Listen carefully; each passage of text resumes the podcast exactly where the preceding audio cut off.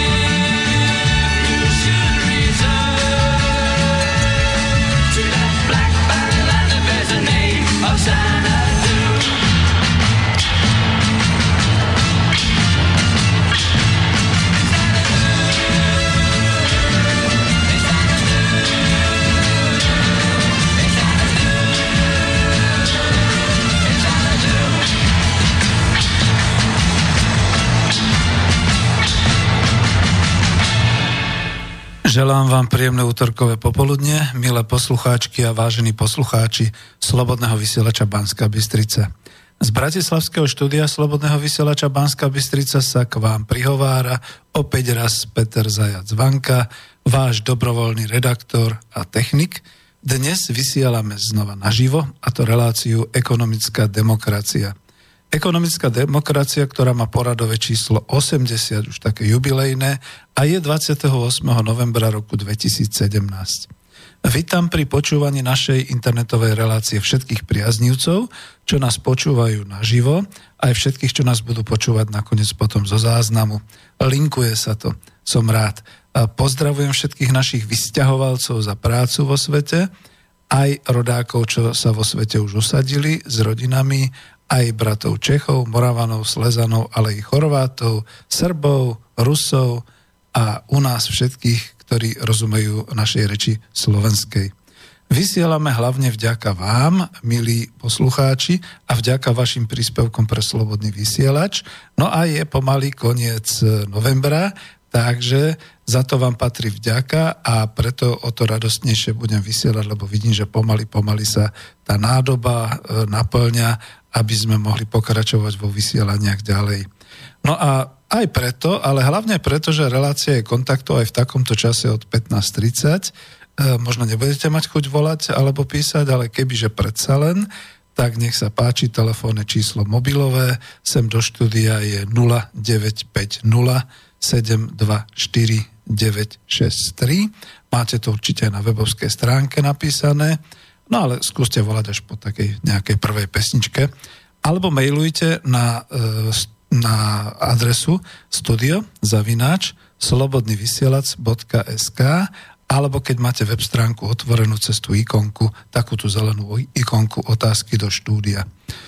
No e, dnes budeme rozoberať tému opäť takmer čisto patriacu do oblasti ekonomickej demokracie, aj keď sa denne všetci presviečame, že organizácia práce, fungovanie tímov, jednotlivca v organizácii práce aj snaha uspieť v uspokojovaní potrieb zákazníka je všade prítomná v každej organizácii, či už e, naozaj podnikateľskej, alebo už dnes aj nepodnikateľskej, za každého politického režimu. A my dnes zažívame disharmónie alebo teda také určité poruchy aj teraz v tejto dobe. Ja to vždy nazývam, však mu poznáte, ekonóma, ktorý to volá podľa uh, dominantného modelu finančného a výrobného systému, čiže v kapitalistickej hospodárskej sústave a to dnes v roku 2017. Dnes bude taká téma, ktorú si teraz nakliknem, aby som ju ešte raz videl. Podľa avíza to vidíte. Organizácia, zodpovednosť, vedenie tímov, organizácie a otázky práce týmu, organizácie práce a vzťahov, správanie sa v organizácii a správanie sa ľudí v organizáciách. No pôvodne som mal trošku inú tému pripravenú, ale ku tej dnešnej téme ma ku podivu inšpiroval kultúrny zážitok.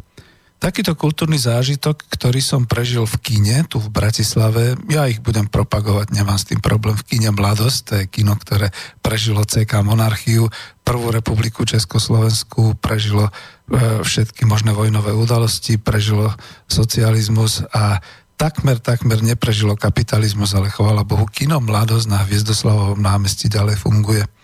Ale ne, nebudú to premietať len tam, ale ja som ten zážitok mal tuto v tej kine a e, na konci toho filmu bol taký neobvyklý a krátky dialog, ktorý som viedol s oveľa mladším pánom, návštevníkom kina, kým sme vyšli z priestorov kina. E, prevedené do hovorovej reči, to bol asi takýto dialog a ja potom možno poviem aj niečo k tomu filmu. A, tak ten pán hovoril, to bol ale film, čo? No a ja som odpovedal, no bol, bola to zábava a pritom veľmi poučný film. Hm. Odpoveda ten pán. Ja som práve dnes niečo také, čo tu dávali, zažil v práci. Teda ozaj je to také. No a odpovedal som, viete, tu je to takou zábavnou formou a je to vlastne veľmi dobrou modernou súčasnou zábavou podaný celý kurz manažmentu, organizácie práce, všetkého, s čím sa aj dnes na hoci ktorom pracovisku môže človek stretnúť s čím sa stretáva každý vedúci a pritom zažíva aj ten boj o priazen zákazníka. Veď vidíte, všade to je. Hm. Je to kurz manažmentu? Určite. A e, tak e, by sa dalo povedať, že e, ja som potom ešte niečo povedal, on mi tiež na to niečo povedal a ja som sa pochválil, že budem vlastne vysielať, takže si dám takúto tému a že budem sa jej trošku venovať. No a je to vlastne film, e, kľudne ho tu poviem, e, so všetkým, čo má byť v tom modernom filme, čiže naozaj streštená komédia s modernými prvkami, so všetkým, typicky francúzska, naozaj francúzska komédia, teda taká rýchla, ako sú také tie rýchle filmy bez nejakých zdlhavých sekvencií a podobne, aj s takými tými výbuchmi emócií a tak ďalej, takže uh, E, ja ten slub plním a práve teda vysielam o tejto problematike. No a aby som nezabudol, e, toto je také dobrovoľné a dobrodušné odporúčanie k tomu, aby ste sa išli do kina odviazať a zabaviť a aby ste po našom vysielaní ten film ozaj mohli vnímať ako takú osvetu, ako také odporúčanie zhusteného rýchleho kurzu správania sa medzi pracovníkmi v týme, v skupine, správanie sa k vedúcemu a vedúceho, aby sa ako správal k podriadeným. A je to film z dnešného Francúzska. Film sa volá Kým nás svadba nerozdelí. No a keď to počula dcera, čo sa chystám, hovorí, no neviem, či robíš dobre, pretože odradíš polovicu ľudí. A ja som potom odpovedal, že ľudia, hlavne mladí, pôjdu určite na to, že to je streštená komédia a má to taký titul Kým nás svadba nerozdelí, čiže pre mladiasov, pre mladých ľudí je to.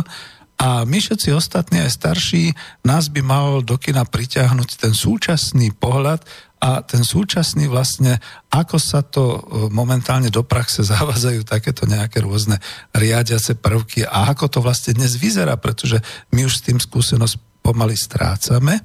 A okrem toho, no, nevystihuje ten obrázok, ktorý je na tom filme, teda taký nejaký čudný chlapík, mladý, letiaci v bielom balóne. Absolutne to nevystihuje celú atmosféru filmu, ani to všetko ostatné. Ale robím im propagandu a možno by niekto v Slobodnom vysielači povedal, na čo to robíš. No práve preto.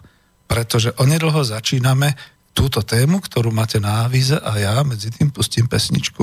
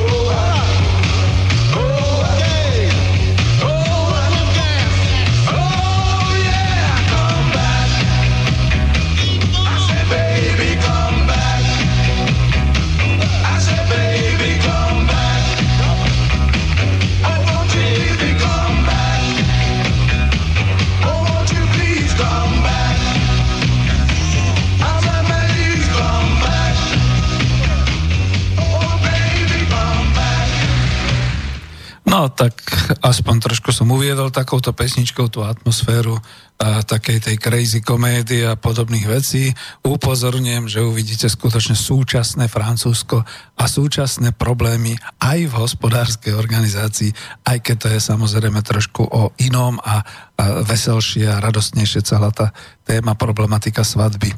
E, ja teraz len op- presne, e, lebo som zistil, že je niečo v archíve, tak úvodom upozorním, že teraz sa v archíve e, Slobodného vysielača Banská Bystrica objavilo niečo, čo zlatí ľudia z vysielača doplnili dve relácie o ekonomickej demokracii ešte z roku 2015, ktoré sa stratili pri prehadzovaní z toho súboru SoundCloud, na ktorom sme pôvodne boli, na ten nový Heard, alebo Hear This in English.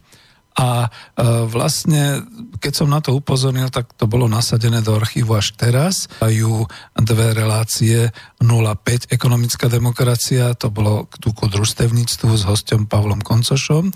A ešte som tam aj ja bol ako host v septembri 2015, no a potom relácia 06, ktorú som už po reštarte od septembra 2015 moderoval ja sám No a práve ma upozornili, že má to celkom peknú sledovanosť, takže ďakujem veľmi pekne, príjemné počúvanie aj do týchto archívnych relácií. No vidíte ten rozdiel, že rok 2015 je rok 2017, stále sa venujem ďalším a ďalším témam. Oplatí sa niekedy, keď ste fanúškovia ekonomické demokracie, prehrňať sa v tom archíve a nájsť nejaké svoje relácie. No, späť k dnešnej téme organizácia, zodpovednosť, vedenie tímov, organizácia práce, týmu, organizácie práce a vzťahov, správanie sa ľudí v organizáciách a podobne. Takže budem pokračovať. Žijeme v druhej dekáde 21. storočia, to hovorím ja, a technický i vedecký pokrok dosahuje veľmi vysokú úroveň. Dokonca sa už hovorí o automatizácii, robotoch a neviem čo ešte všetko. To by bolo v poriadku, lebo však aj lietať na hviezdy bude treba aj medzi planetárne lety a to všetko je v poriadku, keď sa bude tak obospodarovať. No, ale rovnako by to tak malo byť ten pokrok a e, taká tá úroveň vyššia aj v oblasti hospodárskej organizácie, v oblasti zodpovednosti práce, pri organizačnom riadení hospodárska a hospodárskych systémov. No ale práve tu narážame a vidíme obrovské zaostávanie. A to napriek tomu, že existujú nobelisti, to som si dal do úvodzoviek, už aj v ekonomike, napríklad ten Thaler, ktorých prínos je v definovaní správania sa ľudí, teda jednotlivca, tímov, skupín, celých organizácií v hospodárstve. Myslím, že takúto reláciu sme dokonca aj s pánom psychologom doktorom Marmanom tu mali v prvej línii. Odporúčam takisto pozrieť, vypočuť si. Ale e, moja otázka znie, že prečo je to tak, že z hľadiska toho ľudského faktora a týchto vzťahov v organizácii zaostávame ešte naozaj aj v 21. storočí. Počas mojich štúdií hneď po roku 1991 keď som teda prevexloval na štúdium riadenia ekonomiky a hospodárskej, teda manažerskej britskej Open University, ktorá bola založená lejbristami. Mal som to šťastie sa zoznámiť a potom aj odtrénovať postupy pri riadení ľudí, pri organizácii práce a pri riadení pracovných organizácií a e, vlastne no, že odtrénovať, no však trénovali sme to spolu. Vtedy ešte československý, potom slovenský vrcholoví strední manažéri, podnikatelia, e, vlastníci, majiteľia niektorých teda tých firiem a podobne. A oni to všetko študovali. No a ja som si z toho všetkého zapamätal a zobral som si zo sebou aj knižku, trošku menej som sa pripravil, takže možno budem niečo aj listovať zase ale budem to hlavne sa snažiť ako takto hovoriť a robiť takú osvetu. A vidíte, dnes nemám hostia, takže si sám vlastne toto všetko pripravujem. No, e, v tom štúdiu Britskej Open University bolo veľa autorov, e, ktorých e, ako si rýchlo pri týchto zmenách po kríze po roku 2007 sme zabudli alebo zapadli do zabudnutia vo svete vlastníkov a teda tých nových, tých krížových manažérov. Ja tu mám napríklad uh, aj výrok uh, Alfreda Chandlera. On mal také dielo, ktoré sa volá Visible Hand, čiže viditeľná ruka a hovorí, že dnes viditeľná ruka riadenia v organizácii nahrádza tzv. neviditeľnú ruku zákonov trhu podľa Adama Smitha. Ja sa ešte ku Chandlerovi vrátim, ale toto je také typické a charakteristické, čo som chcel uviesť, že e, skutočne ide o to, že e, keď sa stiahneme z toho globálneho cez e, tú úroveň krajín, ja mám vždy tie štyri úrovne definované, na tú úroveň podnikovú alebo organizácií, či už hospodárskych, alebo teda nejakých takých, že občianské združenia, neziskovky a podobne, všade v týchto organizáciách tú základnú úlohu a tú viditeľnú ruku e, toho trhu a tej ekonomiky vlastne tvoria tí vedúci, ktorí vytvárajú vzťahy so svojimi pracovníkmi v tých organizáciách a toto nahradza tú e, živelnú, neviditeľnú ruku trhu. Ja som mal naozaj šťastie, že anglická manažerská škola do svojich učebných osnov vložila celú plejádu takých rôznych autorov, ktorí písali o organizáciách, o organizačnom správaní sa pri práci, o pracovnom správaní sa ľudí v organizáciách A aj to, čo držím v rukách, takú zelenú knižku, je to jeden z kurzových materiálov z 90. rokov. Je to kurzová knižka, ktorú spracovali na základe asi 20 autorov, behavioralistov, spracovali to Derek Salman Puk, angličan, a DJ Hickson, dúfam, že sa to tak číta. A túto zdrojovú knižku, ktorá ináč je nepredajná, majú ju len tí, ktorí absolvovali ten kurz na City University Bratislava alebo na Open University. Volá sa Napísali o organizáciách. A tu sú praktické zdôvodnenia, prečo možno postupovať tak, aby sme sa na pracoviskách doslova povedané nepozabíjali a aby boli naše pracoviská viac ako len to teraz doplňam ja, aby to bolo viac ako len nejaký ziskotvorný nástroj pre oligarchu, ktorý z toho ťaží samozrejme tie svoje zisky a financie. Takže čo je to organizačné správanie sa a čo je to behaviorálna veda? E, s pánom doktorom Marmanom sme to rozoberali, ja to radšej len zopakujem možno jednou vetou. Behaviorálna veda, to je veda o správaní sa ľudí, tímov a organizácií. Je to interdisciplinárna veda spájajúca oblasti psychológie, sociológie a ekonómie. Dobrý organizátor a vedúci vie získať z poznatkov behaviorálnej vedy schopnosť viesť organizáciu, schopnosť viesť kolektívy, jednotlivcov a harmonizovať vzťahy tak, aby boli vynikajúce výsledky v práci, aj výborné vzťahy na pracovisku. Ale v 21. storočí to napriek celému tomu technickému pokroku ako si pokrývkáva. Nož prečo? No veď preto. Prišla kríza v roku 2007 a tá trvá až doteraz, aj keď teda mnohí vládni činitelia veľmi jasajú nad trojpercentnými rastami ekonomiky. No a zabúdajú, že tie 3% boli považované možno niekedy v 60. rokoch tiež ako kríza. Dokonca keď dneska rastie čínska ekonomika 6-percentným rastom, tak hovoria, to je krízové, to je krízové. Zaujímavé, že v Európe to krízové nie je, keď sa to tak hovorí.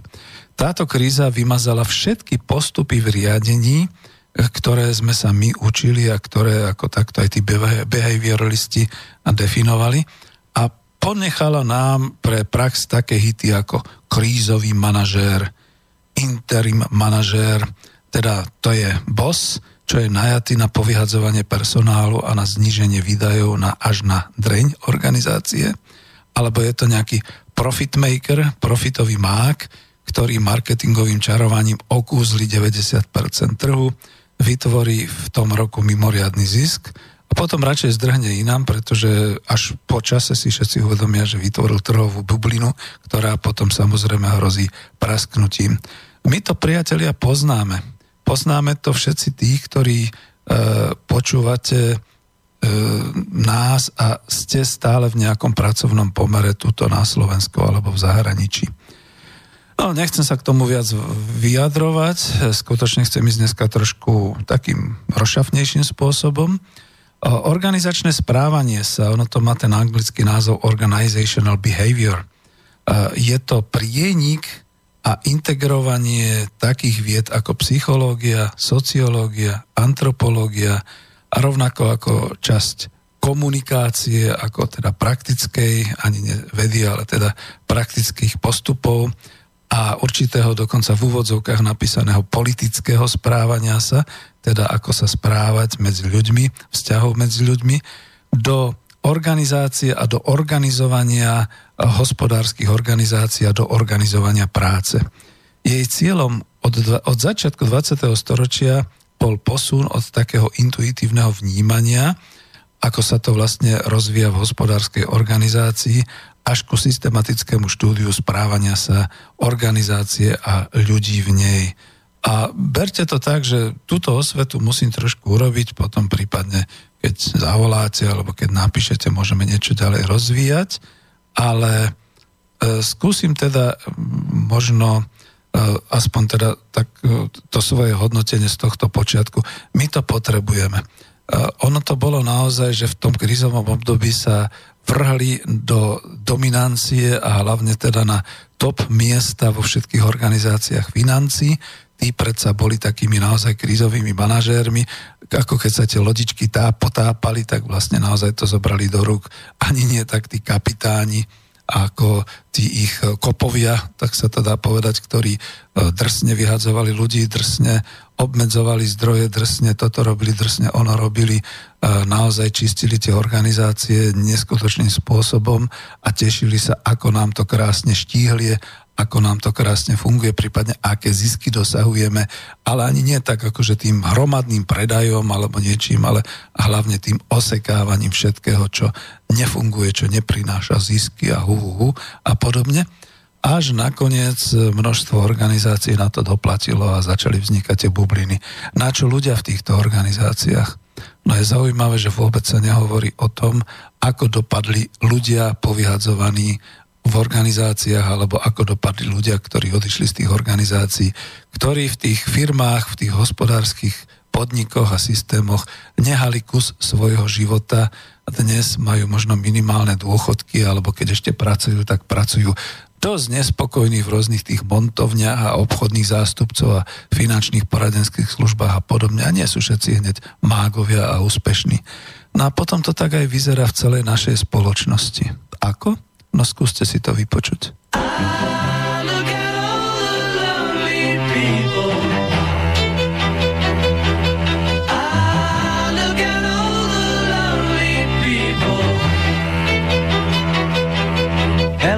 Rigby picks up the rice in the church where a wedding has been. Lives in a dream, waits at the window, wearing the face that she keeps in a jar by the door. Who is it for?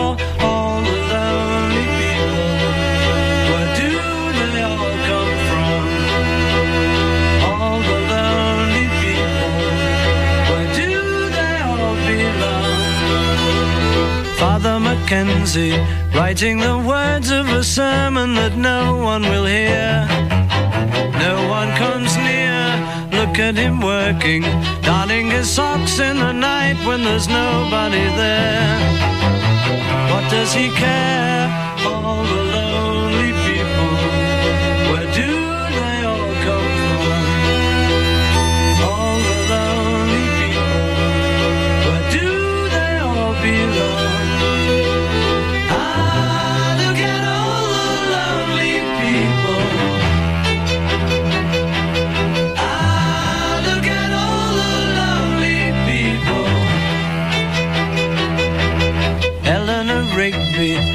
in the church and was buried along with her name.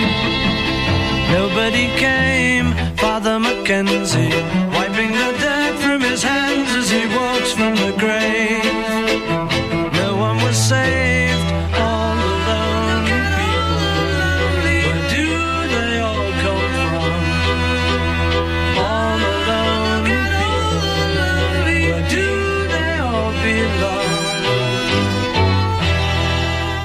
Takže dobre, ďakujem veľmi pekne. Medzi tým nám dokonca už aj zaznel prvý telefonát, ale než som stihol zareagovať, asi som sa príliš venoval uh, nahadzovaniu pesničky, tak aj skončil, zrušil. Nech sa páči, skúste znovu zavolať, už teraz to bude lepšie. A skúsim zatiaľ, kým nebude, uh, pokračovať ďalej.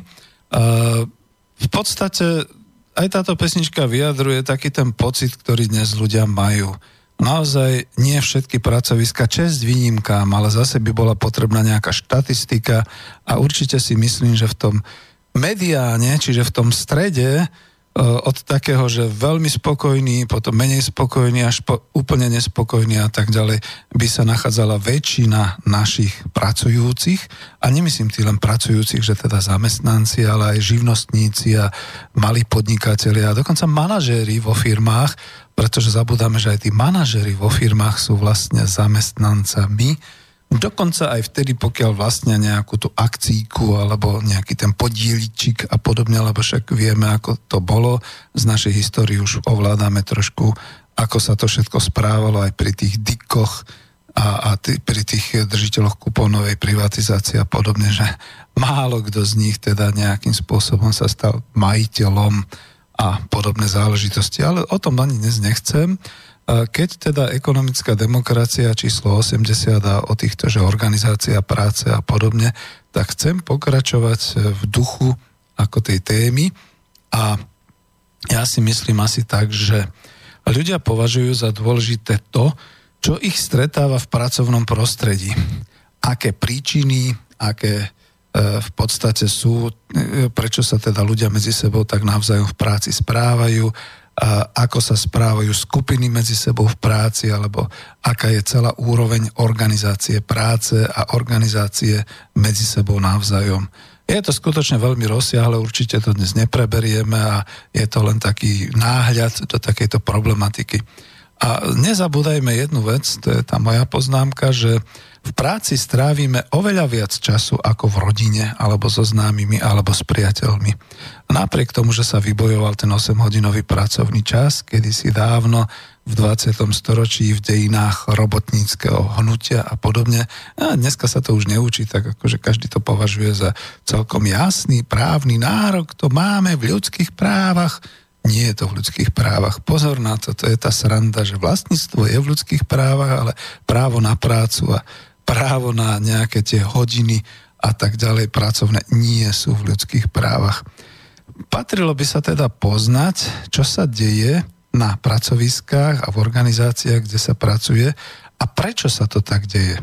Lebo hlavný problém v tejto oblasti je, že tu sa nedá dosiahnuť nejaká objektivita vedecká, nedá sa niečo vypočítať a tak ďalej aj samotný výskum správania sa organizácií a správania sa ľudí v organizáciách je potrebné vždy chápať v takom vzťahu k určitým hodnotám, ktoré vyznávajú tí, čo sú predmetom skúmania. To znamená samotní aktéry v organizáciách, ľudia, a to ľudia na tých všetkých e, úrovniach. To znamená, že pracovníci, e, stredný manažment, dnes už aj ajťáci zvlášť, finančníci zvlášť, vysoký manažment, niekedy aj vlastníci, keď je to firma živnostnícka, alebo teda malá, možno aj stredná firma, ale aké tie hodnoty a ak, ako teda vlastne, aké názory sa vlastne vyznávajú. To by bolo také zaujímavé na skúmanie. Takže oblasti, o ktorých možno budem chcieť hovoriť, alebo ktorých sa dotknem, to je samotná organizácia práce, práca a odbornosť, ako ďalšia problematika, práca a disciplína, odbornosť a zodpovednosť, práca v kolektíve a spolupráca v nejakom tom týme, teda v kolektíve, čo je úlohou vedúceho v takomto kolektíve, v týme a prípadne možno, ak sa mi podarí, autorita, moc a vplyv vedúceho v týme. Ak by to bolo zaujímavé, vidíte, nevoláte, keď ste mi to skúsil, uh, teraz by som to vedel zdvihnúť. A keby sme rozoberali čo len po jednej vete, tak možno naozaj vyplníme tú dvojhodinovku a možno keď to bude zaujímavé, tak sa tomu budem venovať postupne aj ďalej. Jo, ešte som zabudol prípadne, naozaj sme v trhovej ekonomike, tak aj orientácia na zákazníka. Je to veľmi dôležité. No a máme tu určitú tvrdú realitu na každom pracovisku, snahy splniť zákazníkové želanie až po nutnosť prežiť a prosperovať. Ináč to bolo dobre vidieť na tom filme takže ten stále odporúčam. No a z toho potom vyvstáva dosť také množstvo otázok.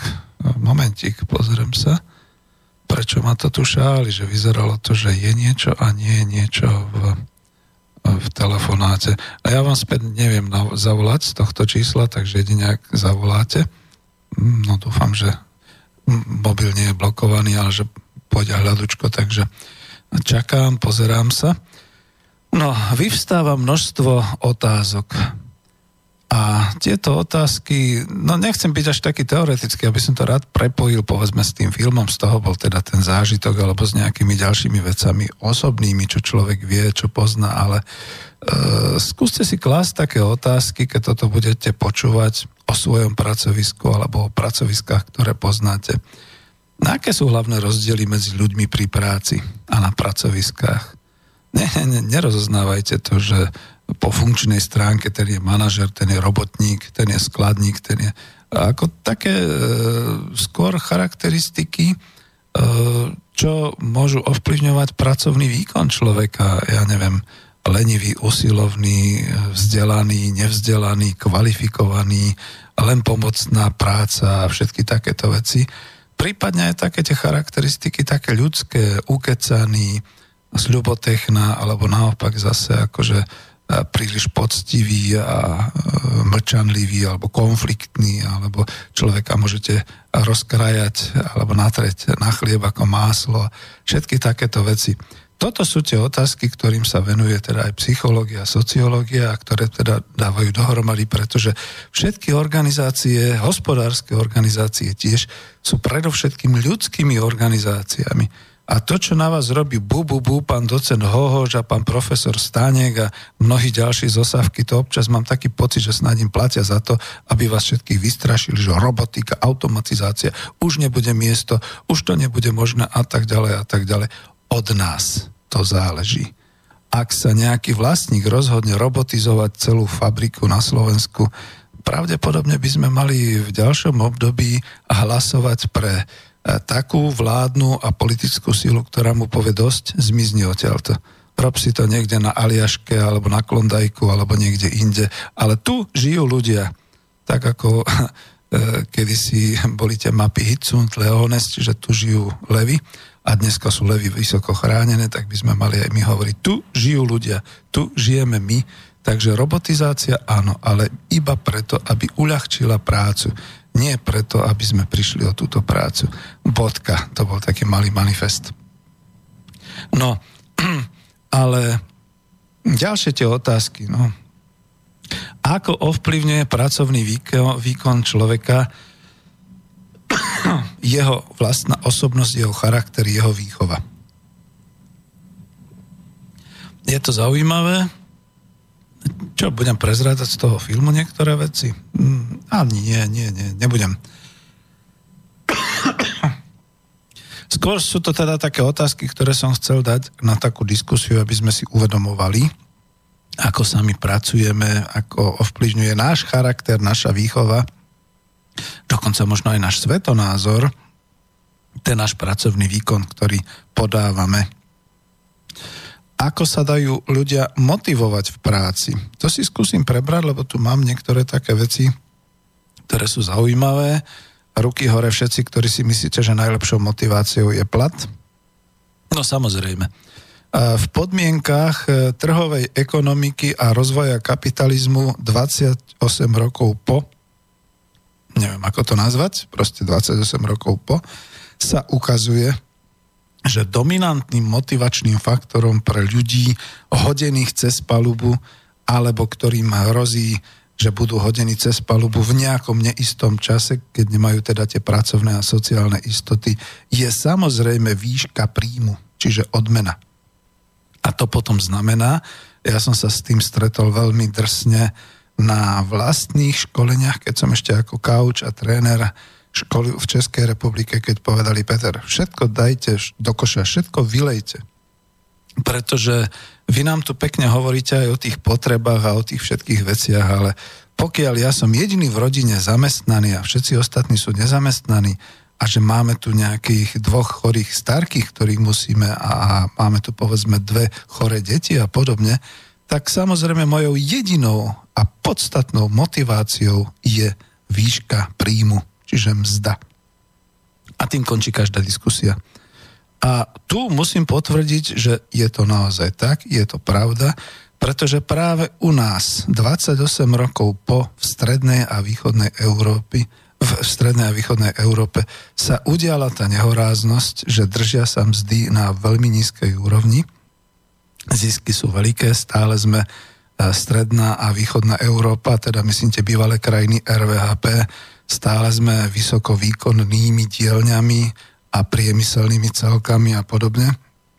Čiže v podstate dnes aj po vstupe do Európskej únie od roku 2004 môže celá naša spoločnosť politicky považovať nízke mzdy za absolútnu nehoráznosť a za politikum, ktoré pokiaľ sa nebude veľmi rýchle riešiť v priebehu roka dvoch, tak proste to praskne, to, to bude ako sopka. Čiže pozor na to, páni politici. Naozaj tu potvrdzujem, že mám celú plejádu motivačných teórií. Mám celú plejádu motivačných postupov pripravených aj pre ekonomickú demokraciu, ale v súčasnosti, v roku 2017, na Slovensku, v Čechách, v Polsku, v Maďarsku, dokonca aj vo východných e, regiónoch, e, teda osy Spolkovej republiky Nemecka, dokonca aj tam hore na Pobalti, dokonca aj dolu e, na Balkáne, tu všade je hlavná momentálna motivácia pre ľudí v práci príjem, čiže mzda. A zahrávať sa s tým je ako zahrávať sa s otvoreným ohňom pri benzínovej nádrži. Takže asi toľko a dáme ďalšiu pesničku.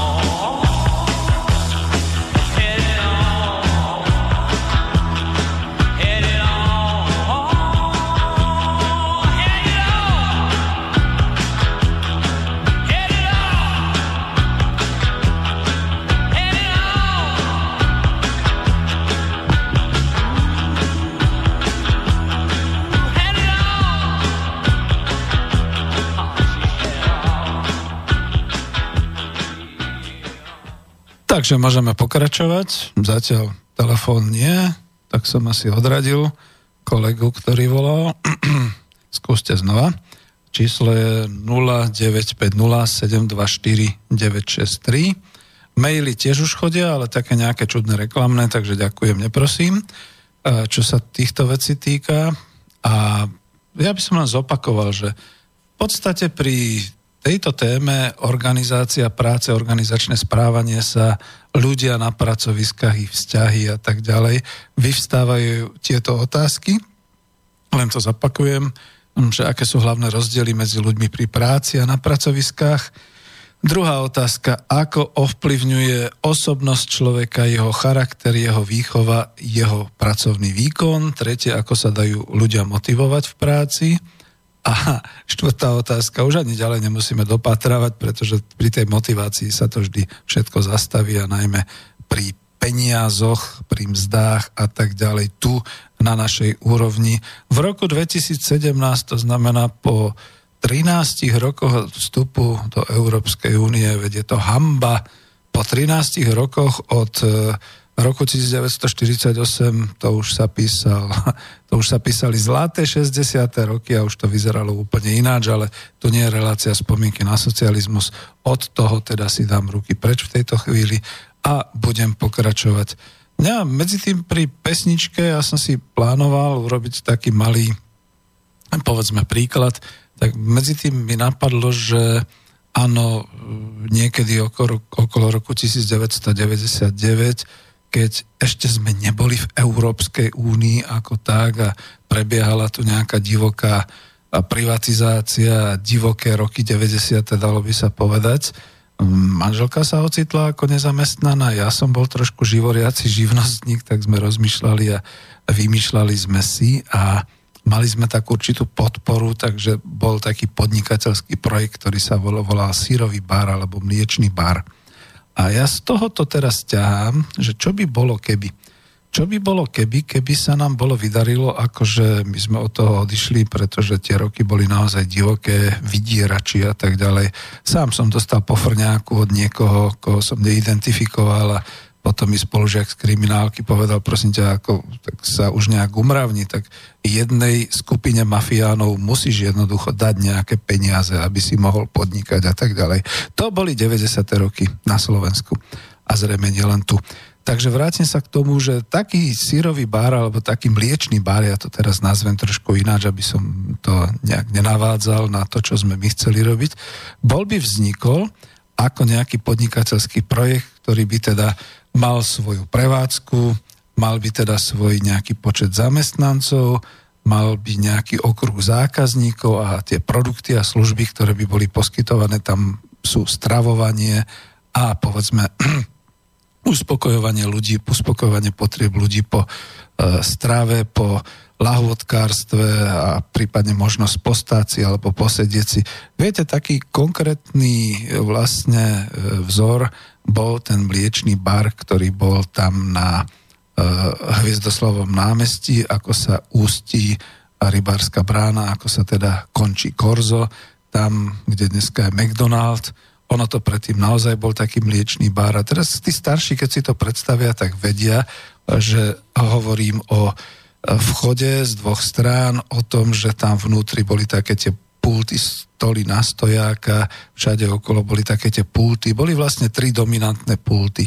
Jeden pult bol s chlebičkami, druhý pult bol s takými všelijakými, uh, povedal by som, miskami s rôznymi lahvodkami aj povedzme nielen teda mliečne, ale boli tam aj nejaké e, ruské vajíčka a možno nejaké chlebičky so salámom a podobne. A potom tam bol taký nápojový pult, ale tam bol taký zvláštny. Ten nápojový pult, pult to boli vlastne také tie mixované koktejly, taký jahodový jogurt mrazený, to si neviete predstaviť, čo to bolo, tuším za korunu 50, čo to bolo senzačného a tak ďalej. No ale teraz nejde o to. Za tým, za týmito pultami bola pravdepodobne nejaká kuchyňa. V tej kuchyni zhotovovalo v jednej smene povedzme 5 alebo 4 ľudia všetky takéto dobroty. Za tým ešte bola taká tá nejaká povedzme čierna prevádzka, by som povedal, to znamená umývanie riadu, e, sklad, e, dodávanie zo skladu, všetky takéto veci. No a potom vlastne za tým taká chodbička, tam, tam bola nejaká kancelária toho vedúceho a ja sa pamätám, my sme si to všetci tak stotožňovali konkrétne s ľuďmi, čiže ja viem, že v tom čase, keď som ja bol takým mládencom a skôr ešte dieťaťom, tak tam fungovala, bola pani vedúcou pani Hanka, a teraz my sme, ktorí sme to poznali, pretože to všetko boli ľudia z okolia, to znamená, vtedy nebolo také, že e, kde si z opačného konca Slovenska niekto prišiel pracovať sem dobrá, tak chodili, ale trošku aj na iné podniky a tak ďalej, ale tam sme sa poznali, pretože to bola teta Hanka, ktorá tam je cez ulicu, tam býva a tak ďalej. Čiže keď toto takto rozoberiem, to organizácia pracoviska a správanie sa na pracovisku, samozrejme oni nezačínali o 6 ráno, tam prišiel vlastne čerstvý tovar z mliekární, z pekárni a tak ďalej, zrejme okolo tej štvrtej, pol piatej. to všetko vlastne išlo do skladu, rozkladalo sa do tých všelijakých košov, rozkladalo sa, všetko robili ľudia, čiže niekto, kto tam mal tú smenu v tej chvíli, tak to od zásobovača prebral, dal to dovnútra, začal pripravovať. niekto e, spustil alebo doumýval e, z tej smeny nejaké riady, niekto spustil nejaký ten mixer, spustil povedzme nejaký ten kuchynský robot, aby e, sa zmiešavali nejaké tie pomazánky a podobné veci. Pripravovalo sa to tak, aby veľmi skoro ráno, neviem, či to už nebolo o 6 ráno, pretože sa chodilo skoro ráno do práce, aby sa to všetko vlastne, aby sa to, aby to zase niekto ďalší z tej smeny naládoval do tých uh, chladiacich, uh, ani nie boxov, ale do, do, do, do tých priesvitných pardon, pultov, aby to pripravil. 6 hodín, prišla pokladnička, posadila sa do pokladne, cinkla pokladňou, vchádzali prví ľudia, zdravili sme sa dobrý deň, dobré ráno, ako ste sa vyspali, podobne, objednávali si napríklad, prosím si, dva e, šodochlebičky, dva chlebičky so syrom, pardon, jedno ruské vajce, e, roštek, prosím si k tomu mlieko, kakao, alebo hneď už aj ten jogurt, alebo nejaký ten mixovaný nápoj, takéto veci. Ľudia sa postavili, a nielen, že sa ľudia postavili a zjedli po zaplatení, ale teda keď odišli, mohli nehať kľudne tie riady na stole, pretože takisto jedna zo smeny tam behala a upratovala zo stolov, odnášala to dozadu, tam zase to už niekto umýval, odpady zniesol do jednej strany, poumývané dal na druhú stranu, vysušilo sa to a cirkulovalo to. Veľmi jednoduchá prevádzka. Prečo to všetko hovorím? Pretože toto bola organizácia a organizácia práce. Z jednej strany tam vchádzali súroviny, alebo teda potravinárske nejaké tie súroviny, hotové. Z druhej strany sa používali riady, príbory, e, všetky tieto porcelánové a tak ďalej. Žiadne také nejaké, že papierové alebo podobne. To ešte vtedy nielen, že akože e, nebolo, ale ani to nebolo treba Ľudia boli zvyknutí hygienicky po sebe všetko umývať a všetko držať v tej hygiene a v tej čistote bez problémov. A teraz prečo to takto hovorím? Neexistuje, aby niekto neprišiel na smenu. Neexistuje, aby niekto sa flákal, aby niekto mal nejaké problémy alebo niečo podobné. A keď boli, tak samozrejme sa to okamžite riešilo. No a potom akože, keď teta Hanka niekomu vytkla a povedzme mu vynadala alebo ho pokarhala alebo podobne. No tak vidíte, to máte kopec tých ľudí, ktorí dnes hovoria, bol som tým režimom stíhaný, pretože musel som pracovať, pretože mi nadávala vedúca a tak ďalej. Nie je to pravda. To všetko už vtedy bolo pre tú zákazníckú orientáciu, lebo vy ste mohli prísť do mliečného baru kedykoľvek o 6 ráno rovnako ako o 8 večer, alebo neviem, dokedy to bolo na tých smenách, alebo presne na obed, alebo do obeda o 11.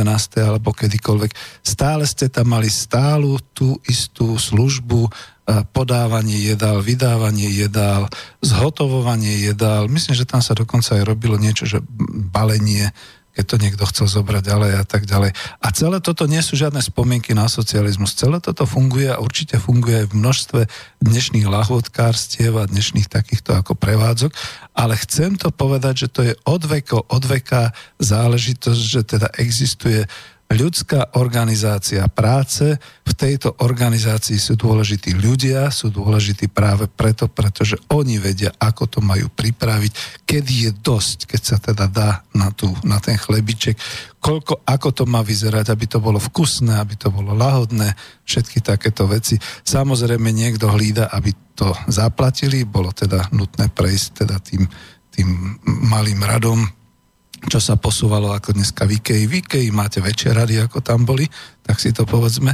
A, a v podstate si nakúpiť, e, zjesť, zabaviť sa. To prostredie bolo napríklad ako príjemné. E, bolo to kachličkované, myslím, a boli tam aj nejaké také dekorácie. Postupne sa tie dekorácie menili e, podľa, podľa epochy, podľa doby a tak ďalej. Ale všetko to jednoducho fungovalo. Chcel som to uviesť ako takú veľmi malú klasickú organizáciu práce, kde máte nejakého ekonóma, ktorý objednával, zabezpečoval, kde máte niekoho, kto to zúčtovával, máte tam nejakú tú pokladničku, finančničku, ktorá vlastne robila ten, zabezpečovala tento peňazí, ten obrad a tak ďalej. Jo, vidíte, ešte jedna taká malá poznámka. Teraz sa mi často stáva, vtedy to nebolo tam možné že by nebolo hneď ráno o 6. možné rozmeniť hoci aj korunu Československu 100 korunu, teda tú zelenú. Jednoducho mali pripravené vždy všetky množstva drobného a peňazí na rozmienianie alebo na vydávanie alebo na podobné veci. Jednoducho to fungovalo. Radosť tam bolo chodiť, pretože to bolo skutočne, to bolo občerstvenie, aké dodnes zatiaľ v Bratislave chýba takýto typ a takýto typ aj tej organizácie. No a prečo to hovorím? Ja si pamätám, že som tam mal nejakú známu alebo možno príbuznú, ktorá tam robila No, vyslovene plakala, keď ten mliečný bar skončil, pretože ona hovorila, že taký kolektív, takých ľudí už nikdy v živote nikdy nestretne a tak dobre sa už nikdy mať nebude. To je o tej organizácii, že v tej organizácii práce musia byť tak harmonizované tie vzťahy, aby človek nielen, že sa namakal, veď si predstavte, že ste tam, ja neviem, či to mali rozdelené na nejaké 6-hodinové smeny alebo koľko, ale tam sa jednoducho nedalo postávať, tam sa išlo, tam jednoducho bolo treba stále robiť tie chlebičky, jednoducho stále zabezpečovať e, e, mixovanie, robenie tých pomazánok, jednoducho stále tie jogurty a všetky tieto veci, aj tie koktejly a takéto veci. Jednoducho to nestalo. A navyše skončila pracovná smena večer, bolo treba všetko riadne poupratovať, bolo treba všetko poumývať, zvyšky, ktoré zostali, neviem ako čo s tým robili, ale teda dať to tak, aby to sa nepokazilo, respektíve nejak to rozdistribuovať, alebo akým spôsobom. Jednoducho po tej 8. potom údere 8. hodiny tam bolo čisto, voňavo, upratano a s tým, že sa čakalo na ďalší deň, keď ďalšia smena začínala o tej 4. pol 5. a pokračovala celý deň takýmto spôsobom. spomínam to naozaj práve kvôli tej organizácii práce, že takto to má byť. A spomínam to aj kvôli tomu, že e, keď potom pôjdete na ten film, tak tam uvidíte vlastne takúto takýto typ práce, takýto typ pracoviska, kde sa šeličo pripravuje s rôznymi prúšvihami, ktoré tam samozrejme sú. A nie, že to porovnávam, že vtedajší, terajší. Určite boli aj vtedy nejaké také prúšvihy. Vždy sú nejaké prúšvihy, ktoré treba riešiť a tú pružnosť, tú schopnosť toho vedúceho vysporiadať sa so všetkými týmito problémami a riešiť to a robiť to tak, aby si zákazník ani ničoho nevšimol. Ba naopak, nie, že hovoriť, že máme problémy, teraz to nejde, alebo tak znechutenia, ako to teraz vidíte v týchto obchodných prevádzkach ako Kaufland, Bila, Lidl a podobne, že keď teda ráno doplňajú doplňači ten tovar do regálov, však to v podstate je, že uhnite, čo tu zavadziate, No neodvážia si to tak povedať, lebo vedia, že by leteli, ale s takýmto pocitom vtedy, dnes, no, čiže naozaj je to aj o tom filme, kde nie je vidno, že by kdokoľvek nemal nasadený úsmev, že by kdokoľvek nepracoval, aj keď teda tie vzťahy samozrejme sú tam ako teda v tom filme trošku ináč znázornené. No a ja sa vrátim k tejto prevádzke, my keď sme si to pripravovali, sme mali presne tento vzor a tu sme si hovorili, zákazník nesmie, jednoducho nesmie mať pocit, že je tam zbytočný, že tam zavadzia. E, musí mať naozaj ten pocit, že sa tu dobre naje, uspokojí tú svoju potrebu po lahvodkách, po dobrom jedle, po dobrých raňajkách, po dobrom obede. Brinzové halušky tam napríklad mali fantastické a tak ďalej týmto spôsobom. No a skutočne to chcem ukončiť a završiť tým, že ten proces toho riadenia organizácie aj v takomto význame riadenia takéto prevádzky, to sú ľudia, to sú prirodzené talenty. A tieto talenty, to sa vrátim k tomu, že mali sme tu, že vyvstáva množstvo otázok, ako ovplyvňuje pracovný výkon človeka, jeho osobnosť, jeho charakter, jeho výchova. No, v tom čase tá výchova napriek tomu, že dneska sa šelia kriticky vyjadruje, bola hlavne v tom, že jednoducho si poctivý, nesmieš oklamať ani na jedle, ani na niečom. E, máš v sebe zabudovanú tú hygienu, to znamená, v žiadnom prípade sa nezachy, nechytíš nejakou špinavou rukou, alebo nenecháš špinavý pohár, alebo podobné veci. Odpratávaš, rýchle to všetko frčalo. Tam sa najedlo strašné množstvo ľudí každý deň. Musíš mať ten charakter, charakter toho výkonu, tej pracovitosti. Musíš mať takú tú svoju osobnosť a nakoniec nielen vedúci pracovník, tá teta Hanka, ale všetci boli určitým spôsobom osobnosti.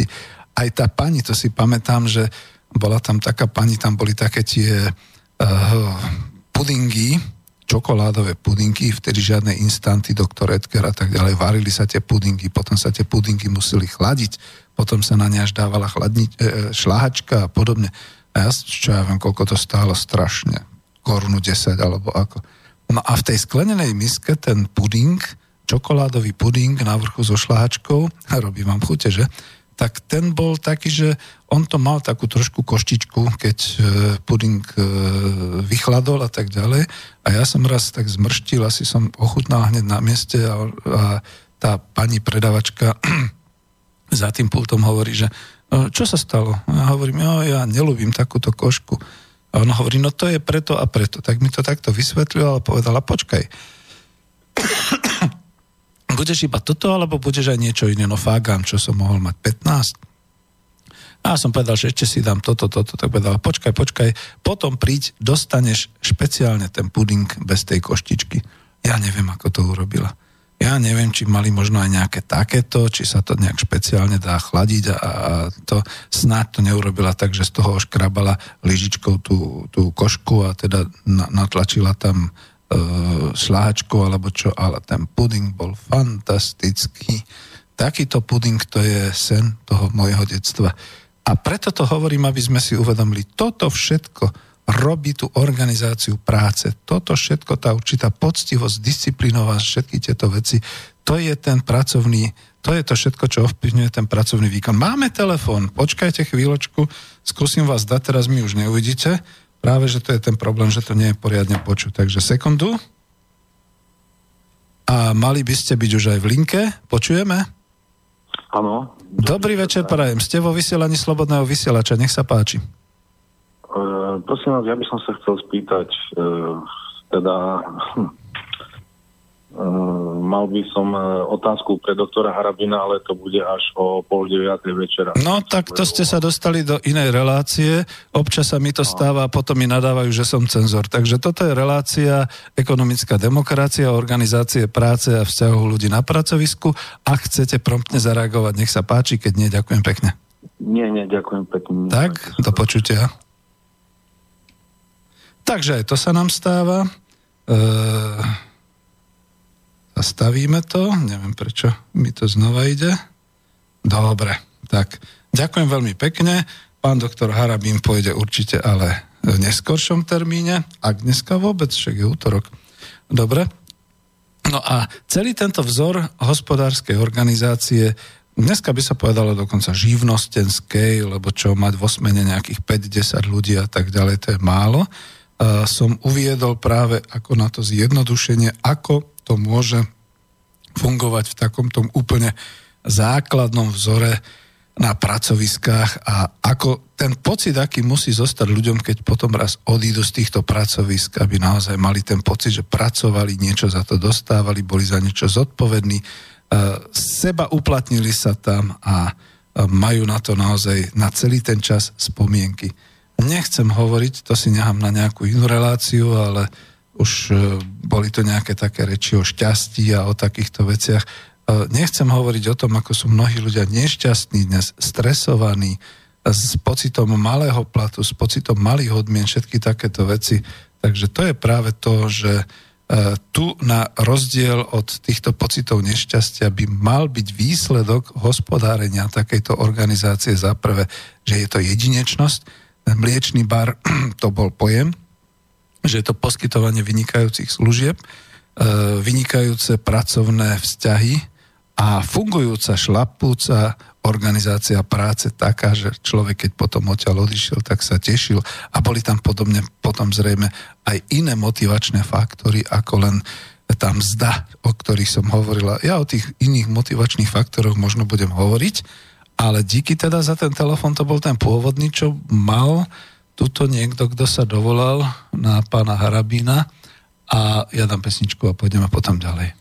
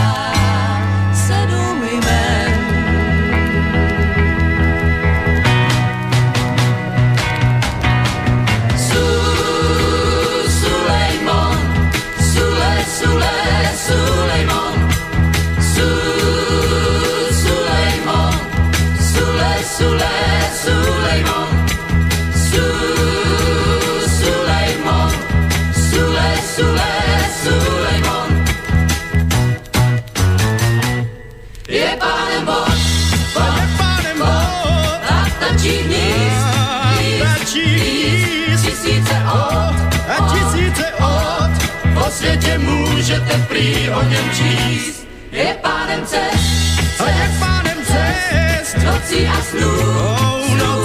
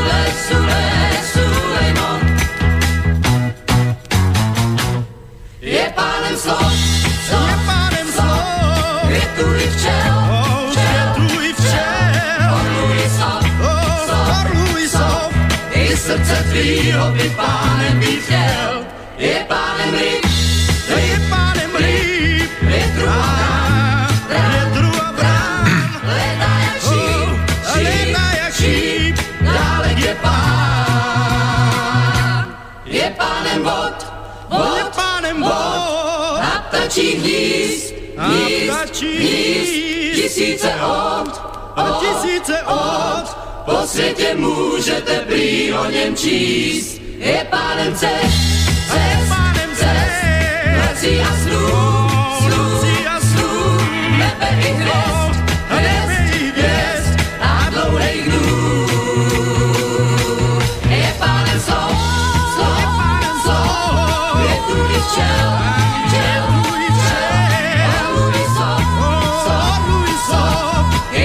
srdce tvýho by pánem chtěl, je pánem ryb, ryb, ryb, větru a brán, větru a brán, létá jak šíp, šíp, jak šíp, dále je pán.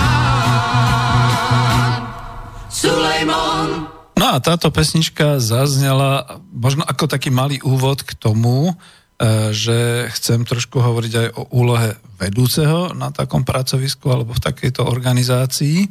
A tu mi to tak dobre padlo, že ak ste počúvali tú pesničku, ona je o niečom inom, ale predsa len počuť, je pánem a e, je pánem toho a jedine on môže a tak ďalej, aj keď je to tak definované ako Sulejman, bolo to taká pesnička česká Martia Teny Elefteriadu.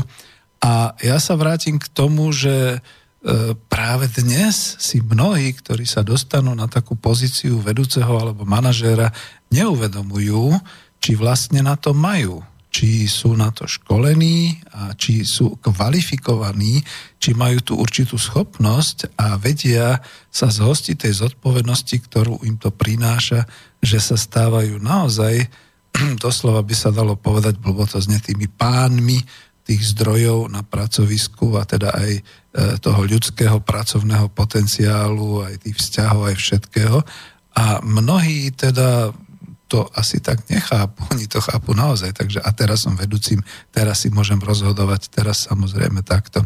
Lebo znova to dávam do súvislosti aj s tým filmom, tam to budete pekne vidieť, pretože naozaj ten manažer, ktorý tam je, je zodpovedný, ale popri tom ho niektorí teda naozaj berú z toho pohľadu, že no, on je ten pán, on je ten, čo rozkazuje a tak ďalej a je taký a onaký.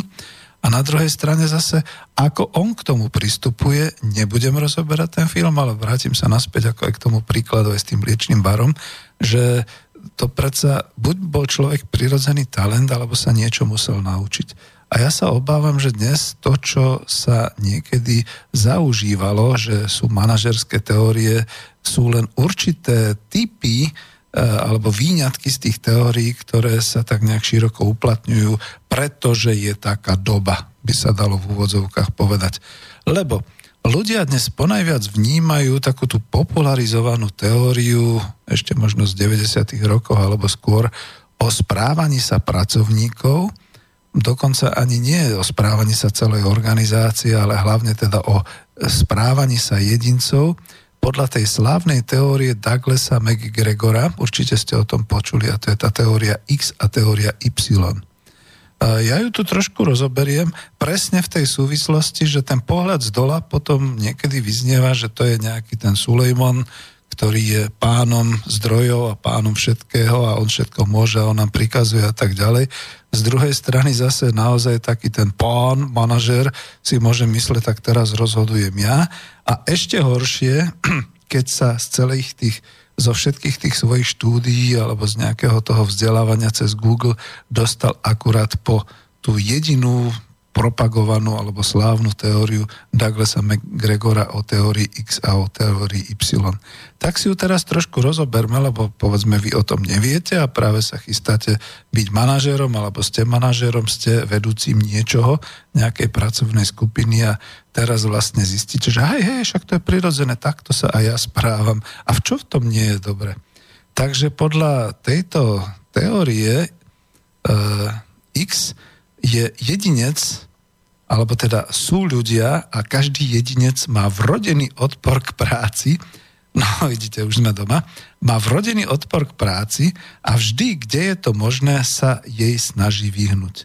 Pre tento odpor k práci sa šíri v riadení idea, že ľudí treba kontrolovať, treba ich riadiť, Treba im dokonca hroziť trestom a trestať, aby sme ich prinútili vynaložiť potrebné úsilie na vykonanie práce. A vidíte, ja som sa ešte v roku 1993 práve z tej knižky a, a od týchto anglických autorov učil, že nie je o, o vykonanie úsilie a vykonanie práce a, a že to nie sú všetci ľudia, ale ide o väčšinu, nie o všetkých ľudí a že ide o dosiahnutie celov organizácie. Tam to bolo tak zjemnelé. No ale potom vravím, po krize, po roku 2007 sa to zvrhlo už vyslovene iba na výkon, výkonnosť, ziskovosť, výkonnosť, ziskovosť a tak ďalej. No a e, tie výsledky vlastne dokazujú asi až top manažéri sami dnes prostredníctvom nejakého finančného auditu a napasovania správnych čísel pomocou optimalizácie daní, nechcem povedať drsne do daňových rajov alebo podobne. A to je to, v čom sa teda tá doba zmenila. Dnes ako všetci vyznávali teóriu X a ja som mal aj pri praktických tréningoch častokrát problémy s tým ľuďom poradiť ad hoc podľa toho, aká je tá situácia v tom kolektíve alebo v tom týme aké sú vzťahy a kto teda akú má zodpovednosť a takéto veci, pretože ak to bol typ vedúceho, alebo teda manažéra, ktorý povedal, oni sú všetci takí tí leniví a ja ich musím furt naháňať a podobné veci. Už táto veta mala znamenať nejaký ten, nejaké to červené blikajúce svetlo. Pozor, pozor, tuto to nie je v poriadku, pretože takto to väčšinou nebýva. A znova odporúčam ten film, pozrite si ten film, tam to uvidíte a uvidíte aj, ako sa to vyvrbí, ako to skončí, pretože e, je to taký skôr optimistický pohľad na ľudí a ja ho tu dám do, tej, do toho pokračovania tejto teórie McGregora. Takže ešte aj v tej teórie X sa tvrdí, že priemerný jedinec dáva prednosť tomu, aby ho niekto riadil. Vyhýba sa zodpovednosti takto a má relatívne nízke ambície nádovšetko chce bezpečnosť. No a to ako keby som počul súčasné vládne názory, prečo tu chceme toľký import montovní, e, prečo treba, aby ľudia mali určitú istotu a bezpečnosť. Liberáli zase na, zároveň kričia, že e, ľudia sú, sa vyhýbajú zodpovednosti a chcú, aby ich niekto riadil, tak im to umožníme a tak ďalej. A to je všetko takéto sociálno a liberálno v jednom.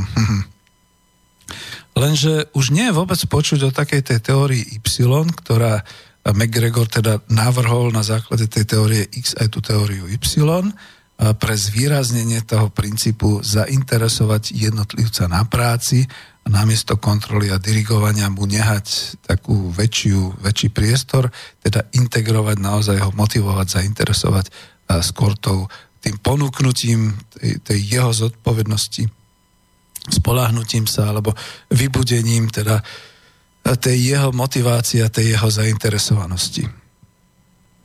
On samozrejme ale písal a ja som si sem uviedol, že pozri si stranu 159, takže to činím a budem sa pozerať priamo podľa týchto bodov k teórii Y, že predpokladom ľudskej motivácie na základe tejto teórie je vynakladanie fyzického a psychického úsilia v práci a čo je, to je také prirodzené ako hra alebo odpočinok. Obyčajný človek nemá vrodený odpor k práci, s prihliadnutím na podmienky to môže byť aj zdroj uspokojenia a nemusí to byť, alebo môže to byť aj zdroj trestu, povedzme, ale to je vždy od okolností. A to je tá prvá podmienka, že človek pracuje prirodzene rád a rád vynakladá svoje fyzické a psychické úsilie. Ja keď som toto povedal jednému manažérovi v jednom obchodnom dome, tak v tej chvíli so mnou akože skončil. Chodte domov, pán Zajac, takého tu nepotrebujeme. Pretože som narušil jeho názorovú schému o tom, že ľudia sú leniví a treba ich naháňať, do slova trstenicov a podobne. Pardon. A potom taký ten ďalší bod je, že keď chceme kontrolovať, kontrola zvonku nie je jediným prostriedkom na dosiahnutie úsilia, pretože ľudia sa pokúšajú o samoriadenie, hops, a už sme v ekonomickej demokracie, a o seba kontrolu v záujme toho, aby dosiahli ciele, nielen tie ciele, ktoré teda sú stanovené, ale ktoré príjmu, ktorým veria, že toto treba dosiahnuť, aby sme boli lepší. Znova vás odporúčam na tú francúzsku komédiu.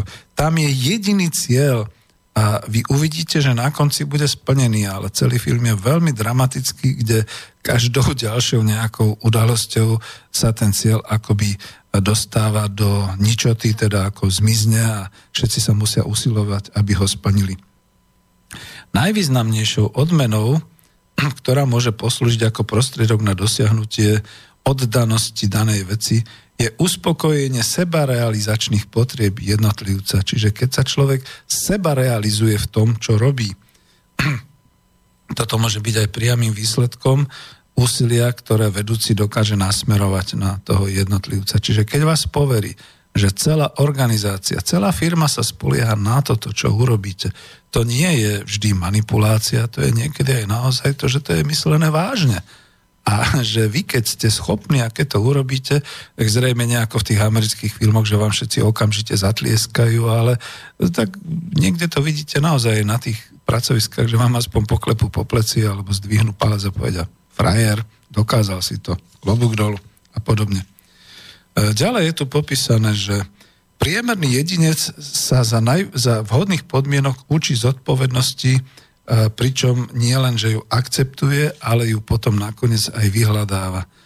Nie je to tu, ale je to zase z nejakého ďalšieho príbehu, kde teda bolo, že e, jednoducho bolo doručiť na opačný koniec mesta, povedzme nejakú takú dortu alebo proste nejakú takú veľkú krabicu s lahôdkami, nemal to kto odniesť, nebolo toho boha teraz ako čo urobiť, ani taxík a tak všetko neskoro a tak ďalej.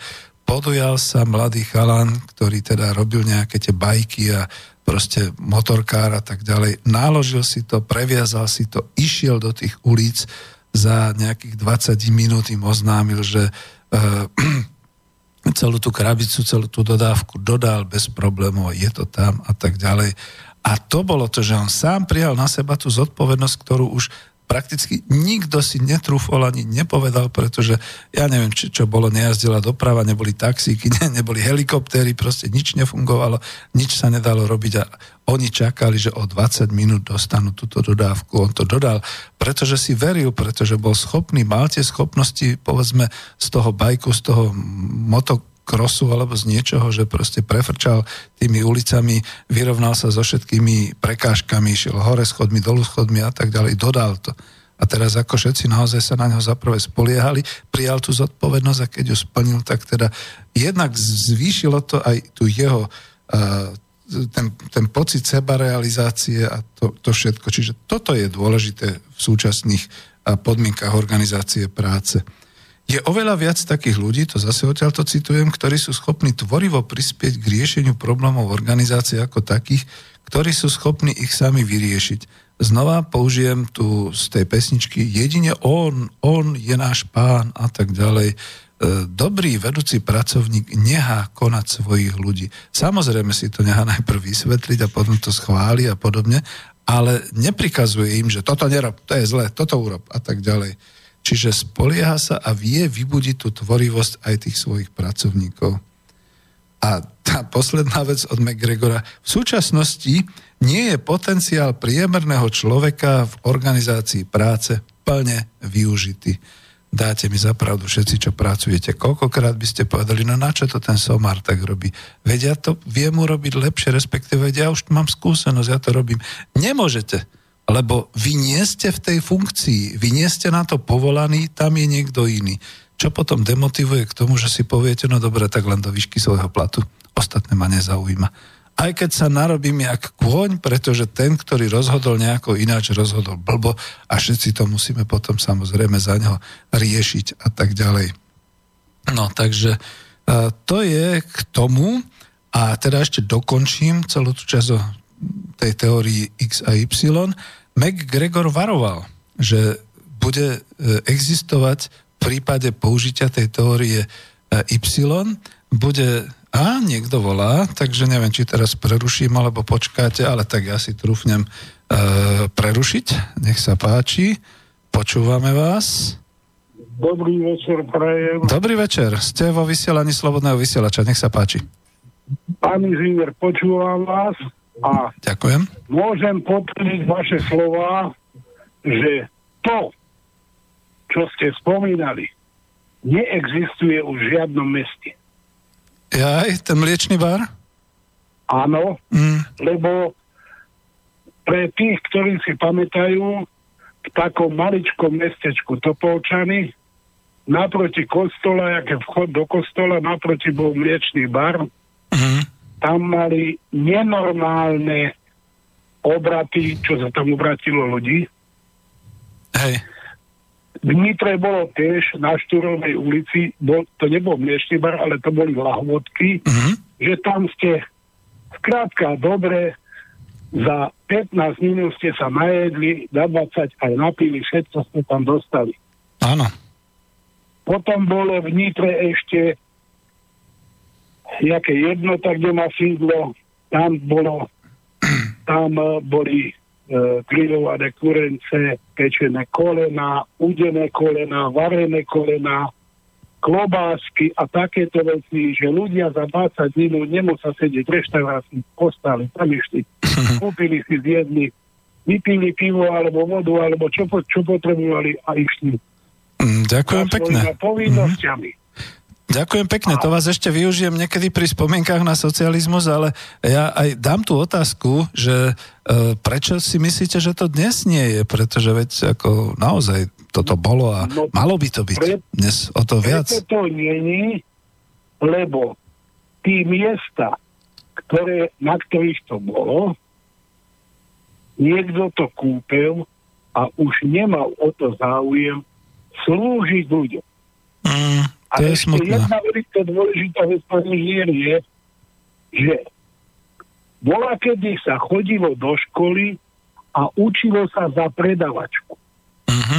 Učilo sa za cukrárku a tak ďalej a oni boli v týchto uh, ja, ja to poviem takto otvorene do veľkovykrmne ľudí. Mhm. Tam sa doslova ľudia krmili. A už není o to záujem o tom, že by to niekto prevádzkoval. No áno, je, je, je to o tej ziskovosti, samozrejme. Však to, Dopoviem mm, ešte jednu vec, to, čo som spomenul o tých obchodníkoch, ako že sa učili za obchodníka, za obchodníčku. Dnes 90% ľudí, ktorí robia týchto Kaufland a týchto všetkých obchodoch, nemajú žiadnu školu. mm, tak áno, to Nič. berú si z trhu predsa hotových v úvodzovkách. No. Teda 90% nikto nemá a ne, nevedia, čo majú robiť. Mm, to je tiež pravda, ale to je presne tá Nevedia chyba v predávať tej... tovar, Mhm. nevedia predať to, čo majú oni na pulte, to, čo majú v regáloch a tak ďalej. A nemajú žité to, lebo keď sa to učili mladí v škole, Mhm. tak to mali žité, že takto sa musí správať. Potom on prišiel do toho obchodu po vyučení a zistil, áno, toto mi hovorili v škole, takto to mám robiť, takto to bude fungovať.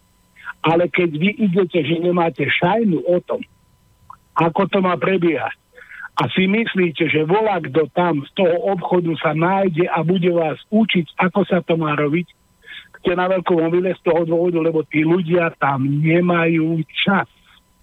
Áno, to je pravda. Nemajú čas, oni sú využití, vyťažení nie na 100, na 130 Je to kumulácia funkcií, kde vedúca má zároveň aj zásobovanie, predaje a dokonca aj zaškolovanie tých nováčikov. To máte úplnú ale, pravdu. ja, Mhm. ale ona nezaškolí, ja ti zaškolí, keď nemá kedy. Mm, veď to. Hej. No takže Dobre, e, je to... hej. Je to no, Ja som chcel ešte takú otázku na vás, No. že uh, a nemáte vy občas aj nejaký dobrý pocit, povedzme, z nejakej lahôdkárne alebo podobne, lebo veď sú... Uh, nemám. mm, tak, Poviem vám, že nemám pocit, tak to vám poviem, bývam v a tu taká vec neexistuje. tak vidíte, tak nielen, že sme spomenuli, bar, ale... Že by som prišiel, že Hej. dám kakavínko, čerstvý croissant, alebo čerstvú bagetu upečenú, rozumiete? Nech sa idú pozrieť tí, čo sú podnikať, alebo tí, ktorí sú vo Francúzsku, mladí ľudia, Mhm. nech sa idú pozrieť tam v Francii, jak to funguje. Jak to funguje v Taliansku, to majú. Francúzsku, Mm, no veď o tom je aj ten čo film. viem, čo som pochodil, rozumiete? Takže môžem to povedať. Hej. No, Na benzínovej pumpe Taliansku si dáte kapučino a hneď si môžete dať tomu croissant, koláčik, aký chcete, všetko tam vám ponúk. a, áno, ja Na dokonca... benzínovej pumpe Dokonca skoro som vám oponoval, ale máte pravdu, že mám aj ja teraz tú skúsenosť, že v tých novootvorených tam niekde za, za alebo dokonca v, vo zvolenie sa mi stalo, že keď som vošiel dnu, tak síce pani bola v prvú chvíľu taká veľmi ochotná, ale potom v podstate mi skoro vynadala, že neviem si objednať kávu, že neviem, čo je to za croissant a tak ďalej. Tak som potom povedal, že dobre, dovidenia s Bohom a odišiel som, aj keď hladný a nenapil som sa Ale kávy, ale Veď bol som naštvaný. Na to, na to, aby ponúkli ľuďom, Mhm. čo predávajú. No, tak oni ponúkajú Tak, všeličo pera, zápalovače. Nemusí vysypať mm. ruky, že to, jaké druhy všetko má. Mm, však to. E, To už smerujeme konkrétne. No. To už smerujem konkrétne na tú benzínovú pumpu OMV v, vo zvolenie smerom do centra, kde ponúkali všeličo možné, kľúče a, a ja neviem čo všeličo, len nevedeli splniť to, že človek je hladný, smedný a chce si niečo dať. Veľmi pekne ďakujem. E, Bude to, bude to... Dobre, dovidenia, ďakujem pekne. Dobre, ďakujem pekne. Dovi. Uh, Bude to taká inšpirácia aj pre mnohých mladých podnikateľov, ktorí by chceli teraz začať. Pretože naozaj v tomto smere ten trh nie, že je nenasýtený. Tá konkurencia tu je, ale čo je zaujímavé, že tá konkurencia je takto E, zle orientovaná, takže ten, ktorý príde s takouto zákazníckou orientáciou, ako sme teraz spomínali, tuto s e, kolegom, čo telefonoval, tak by to určite vyhral a získal by tých svojich zákazníkov. Ja dám ďalšiu pesničku, lebo sa niečo deje, potom sa ešte vrátim k tomu záveru. Slavní mudrci, vzácní chemici, slovutní mistři, páni magistři, astrologové, geometři, agronomové, psychiatři, páni docenti geologie, psychologie, teologie, nemocí zhoubných, nemocí zjevných, nemocí latentních, vynálezcové věcí patentních, magnificent. Zkrátka inteligence. Tady je tesař, klempíř, zedník a ten, co otesává kameny, je kameník. A tady služka, oráč, kamnář, ten, když se umeje, je k nepoznání kominík. Ten dláždí ulice, ten kove podkovy, ta krmí slepice, ta peče cukroví, ten umí to a ten zas tohle. A všichni dohromady udělají moc.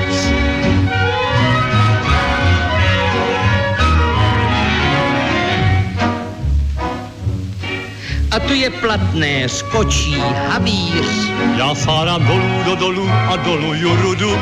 A tady rybář, kejklíř, dudák. Já mám rád každou písničku na dudy za dudu. Já louhuju kůže. Já z nich šiju boty. Já pěstuju růže. Já látám kalhoty.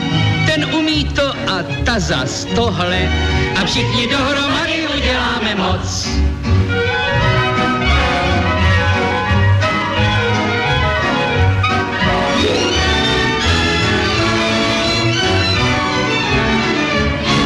My všichni budem na tom lépe, když dáte rady nám a my vám dáme své rady, když všichni všechno všechněm dáme, tak budou všichni lidi všechno mít dohromady. Když širší ulice a tvrdší podkoví, kuřata slepice, pečivo cukroví. Když ten dá to a ta zas tohle, tak všichni dohromady budeme mít dost továrny na kůže, peníze na boty a do vlasů růže a nový kalhoty. A olej na stroje. A stroje na práci. A práci bez boje. Po práci legraci a slunce dost a dost pro staré, pro děti a děti pro radost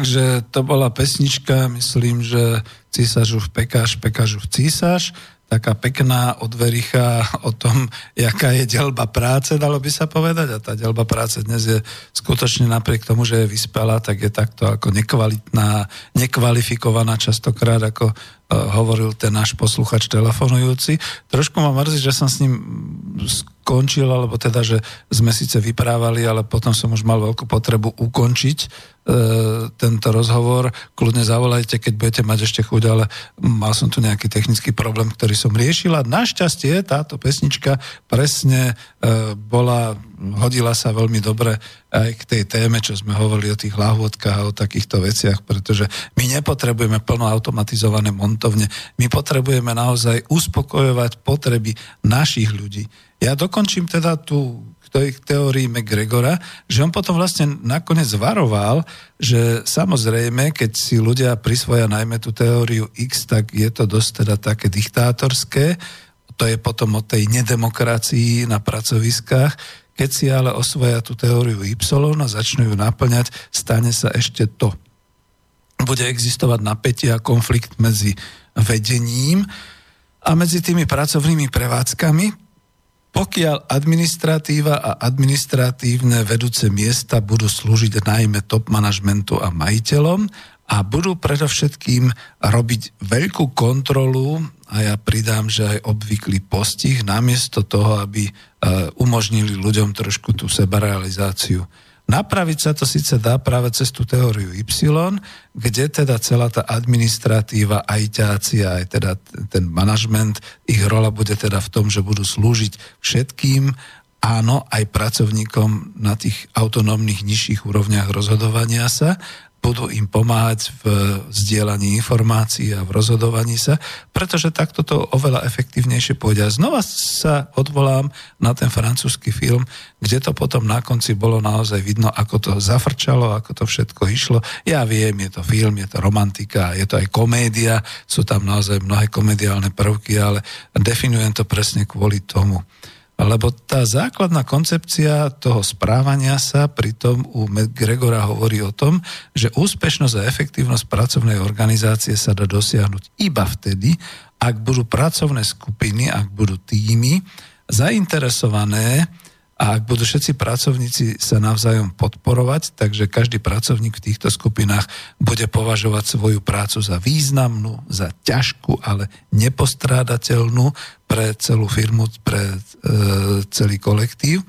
A preto, aby tak robili, potrebujú skutočne tú podporu vedenia a nie kontrolu a postih.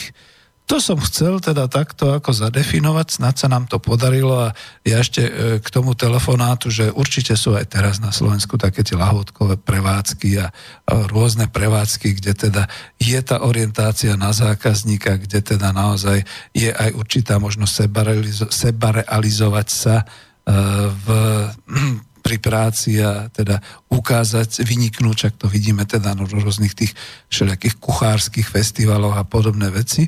A niekedy sa to šíri, ale faktom je, že nejak sa to šíri skôr ako o tom, že tam majú lacné, alebo tam majú taký tovar, tam majú... Málo kedy je to o tom, že tam ti majú takého toho Joška, ten je tak perfektný kuchár, toto robí, alebo tam je tá Zdenka, to si nevieš predstaviť, ty vojdeš a už máš na tanieri to, čo chceš. Neviem, ako to ona vie a tak ďalej. Čiže tento typ takýmto spôsobom, aby sa tam ľudia v tých prevádzkach cítili šťastní. No a to nemala byť ako relácia iba o tých potravinárskych prevádzkach, ale nakoniec je dobré, že sme sa o tom zmienili, pretože ja som sa chcel ešte pri tejto organizácii e, a správaní sa v organizáciách zdôrazniť ešte e, jeden taký postup alebo taký skôr faktor, ktorý musíme brať do úvahy. No a on to e, vlastne spracoval, e, myslím, že to bol e, psychológ zase, alebo sociológ, pán Abrams Maslow, zase Američan, vidíte. No mali sme určite aj našich, ja aj oslovujem postupne sociológov, aby prišli do relácie a povedali niečo o tom, ako sa vlastne kedysi dávno vlast- vytvárali aj určité také štúdie, určité také veci. Veď my sme mali sociológov a psychológov do roku 1989 na pracoviskách. Až potom sa to škrtalo a hovorilo sa, že nie, to sú zbytoční, tých nepotrebujeme a s Bohom a podobné veci. Ale to ne, nechcem ako kriticky, to chcem skôr v tom, že rád by som uvítal sociológov zo Slovenska, z Čiech, aby tu v takejto relácii hovorili aj o týchto mekých, by som povedal, nielen teda tvrdých ekonomických všelijakých postupoch a podobne. No, čiže keď som sa zmienil o tom Maslovovi a o jeho tzv. Maslovovej pyramíde ľudských potrieb, e, je to o tom, že každý človek si uspokojuje v určitej stupnici dôležitosti, veľmi subjektívne a pre seba je to, teda v určitej uh, hierarchii svojich potrieb, uh, tie svoje ľudské potreby, treba to tak povedať, ako to je, keď to znie čudne, že? Najprv si musím uspokojiť tie svoje základné potreby pre samotné prežitie a pre existenciu a v tej pyramíde, neviem, či to budem celkovo čítať, či k tomu niečo poviem, alebo len to prečítam. Vy, ktorí, povedzme, počúvate a povedzme aj ten pán, s ktorým som viedol ten dialog, si teraz povie, že no, toto ja poznám veľmi dobre, skúsim do toho dať nejaký nový prvok, pretože to som pozbieral z viacerých zdrojov, nie len teda čiste od toho Maslovova. Takže existujú také určité teda tá, podľa stupnici dôležitosti pre človeka hierarchia ľudských potrieb a zaujímavé na tom je to, že pokiaľ neuspokojíte tú najzákladnejšiu, tú najnižšiu, na tú vyššiu sa nedostanete. A aká je celá snaha dnešného marketingu, a nie len firemného, ale aj politického, uspokojovať tie najvyššie potreby človeka, to jeho ego a to jeho seba vyniknutie a podobné veci, bez toho, aby mali zabezpečené, že boli uspokojené tie základné alebo tie iné stupne. Čiže poďme si tie stupne povedať presne kvôli tomu, aby sme vedeli, o čom hovoríme. Na samom spodku, na tom základe hierarchie ľudských potrieb, bez toho ale človek nie je ochotný čo i len rozmýšľať nad niečím iným, stoja potreby ako uspokojenie hladu, smedu, necítiť chlad, necítiť horúčavu, byť v suchom alebo byť suchý, teda mať sa kam uchýliť, to sú tie základné fyziologické potreby. E, my sme to kedysi na takých tých manažerských e, tréningoch robili, že sme hovorili tak a teraz ste tým, e, vyliezli ste po stroskotaní lietadla na breh mora, sú tam skaly, ešte stále tam kruto do vás bijú vlny, musíte sa šplhať z posledných síl vyššie, aby ste prešli, aby ste už boli za tým vlnobitím a teraz tam ležíte. Čo je vaša potreba? Kto chce byť vedúci? No, nikto. Eh, kto chce byť pekný? Kto sa chce postaviť pred zrkadlo, aby sa skrášlil? No, nikto. Čo potrebujete? No tak samozrejme, to sme nehrali v reáli, pretože to by bolo kruté, aj keď som sa strašne chystal aj na takýto tréning. No ale tak čo potrebujú? Tak to začali naozaj tak menovať. No, potrebujeme sa osušiť. Potrebujeme oheň, aby nám bolo teplo potrebujeme nejakú deku alebo proste niečo, ako, ako sa odieť, ako sa prikryť. Je to tu pichlavé, potrebujeme nejakú obuv. E, no a teraz už potrebujeme sa hlavne napiť, lebo tam to bola slaná voda. Potrebujeme niečo zjesť, ale nie surové meso, upieť si ho a tak ďalej a tak ďalej. Čiže týmto spôsobom prípadne potrebujeme sa ošetriť, aha, tu mám ranu na ruke a tak ďalej. Čiže toto je ten samý spodok hierarchie a zabúda sa v moderných spoločnostiach, aj v tých montovniach možno, lebo som to počul, mali sme tu kluby zamestnancov, že, že toto sú tie podstaty. Čiže keď nejaký ten pracovník z agentúry dočasného zamestnania cestuje pol noci, aby sa dostal do brány tej montovne, tam potom prejde, je samozrejme nevyspatý, smrdí, pretože akože e, tá cesta a tak ďalej, je možno aj hladný a podobné veci. A oni ho vrhnú do tej smeny. Tam ešte niekto vyprával aj v tom slavnom Volkswagene, dneska to už nie je, že mali títo dočasní pracovníci spoločné e, šatne, spoločné schránky, čiže jeden už pracoval, druhý tam hodil tie svoje e, sprepotené háby, ten druhý potom išiel von a tak ďalej, no fuj, no nehygiena, no a všetky takéto veci, hlad, smed a také. Čiže to je o tom. Ja sám viem, ako to bolo, keď sme dodávali e, stroje, do e, fabrických hál, že samozrejme na tie stroje sa dbalo, aby mali optimálnu teplotu, aby mali, pracovali v nejakom op, op, optimálnom režime. Ale že v hale bolo 40, možno aj 50 stupňov teplo a z ľudí tiekol pot, pretože museli mať nejaké tie svoje uniformy pracovné na sebe a podobne. To nikoho nezaujímalo. To je to kruté. To je, a to sú tie základné potreby. Idem rýchle ďalej, lebo už sa nám míňa čas. Uh, samozrejme, že všetky tieto potreby, aj táto druhá hneď v zápätí, je o tom, že keď sa by niekto položil otázku, no ale ako to súvisí s pracoviskom a s prácou, na to by bola e, proti, proti otázka, že hovorí vám niečo bezpečnosť a ochrana zdravia pri práci? Lebo tá druhá úroveň ďalšia, keď už toto je uspokojené, je potreba bezpečia. Ale nielen potreba takého, že bezpečnosť pri práci, ale potreba cítiť sa ochránený, byť mimo nebezpečia, pocit istoty. Na pracoviskách napríklad ochrana pred nehodami, pred haváriami, stále je to o tom BOZP. Ale povedzme aj ochrana pred násilím a agresiou. Čo myslíte, prečo sú všade na bankách a na poštách tie e, nerozbitné plexisklové e, steny a tak ďalej. Ochrana pred lúpežou a pred agresivitou Isté, ja si to viem predstaviť, povedzme, už aj na takom fotbale, že tam musíte chrániť ako divákov medzi sebou na tribúnach, ale nakoniec aj hráčov. aby tam niekto nehodil niečo a neporanili sa. Ale nakoniec aj tí policajti v helmách a so štítmi, aj tí, pretože sú zamestnaní, tak potrebujú mať takúto ochranu. Ale to, tie potreby bezpečia, povedzme, niektorí psychológovia ešte ďalej dovádzajú, že to je to bezpečie, tá pracovná istota, sociálna istota, istota, povedzme, kľudného a bezpečného miesta, kde žijeme, prípadne zabezpečenie hraníc a tak ďalej. Vidíte, to je to všetko. Tretia rovina, držme sa práce, tretia rovina je potreba prináležania, spolunáležania, potreba byť v nejakej skupine, v komunite, patriť niekam, byť príjmaný tou komunitou, tým spoločenstvom a mať ich sympatie. Takže preto potom sa robia aj tie tímové stretávky, tie mítingy spojené s zagratulovaním, s oslavou, s uznaním, tie spoločné večierky, neformálne priestory, kde sa dá hovoriť e, veľmi intimne, potreba úcty, potreba uznania na pracoviskách a podobne. A kľudne poviem, že drsné 90. roky vtedy to zaniklo. A vyťahnem jeden príklad jednej pani, ktorá hovorí, no 25 rokov som na tomto pracovisku. Ja sa skôr hambím to priznať, pán Zajac, pretože bojím sa, že ma vyhodia. Ale nie, veď oni by vás mali odmeniť, oni by vám mali dať za vernosť. Oni ho, a ona hovorila, nie, ja už som to aj zostarla. Ja sa skôr bojím, že keď poviem, že som tu 25 rokov, tak ma vyrazia. Nie, že mi dajú hodinky za odmenu. Ja nechcem nič, ja len chcem byť ticho, aby neprišli na to, že som tu tak dlho. Vidíte, to je ten náš problém našej súčasnosti. Porozmýšľajte, koho takto máte na pracoviskách.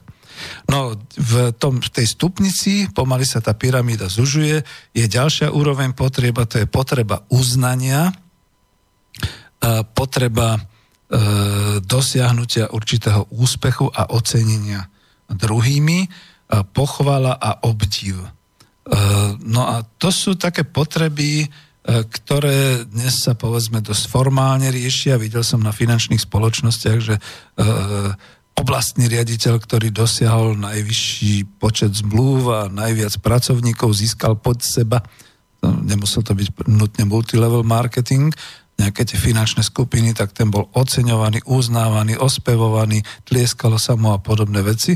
No a tá nešťastná pani, ktorá to všetko vlastne realizovala ako účtovníčka, ako inkasantka a podobné veci, na to si ani nikto nespomenul.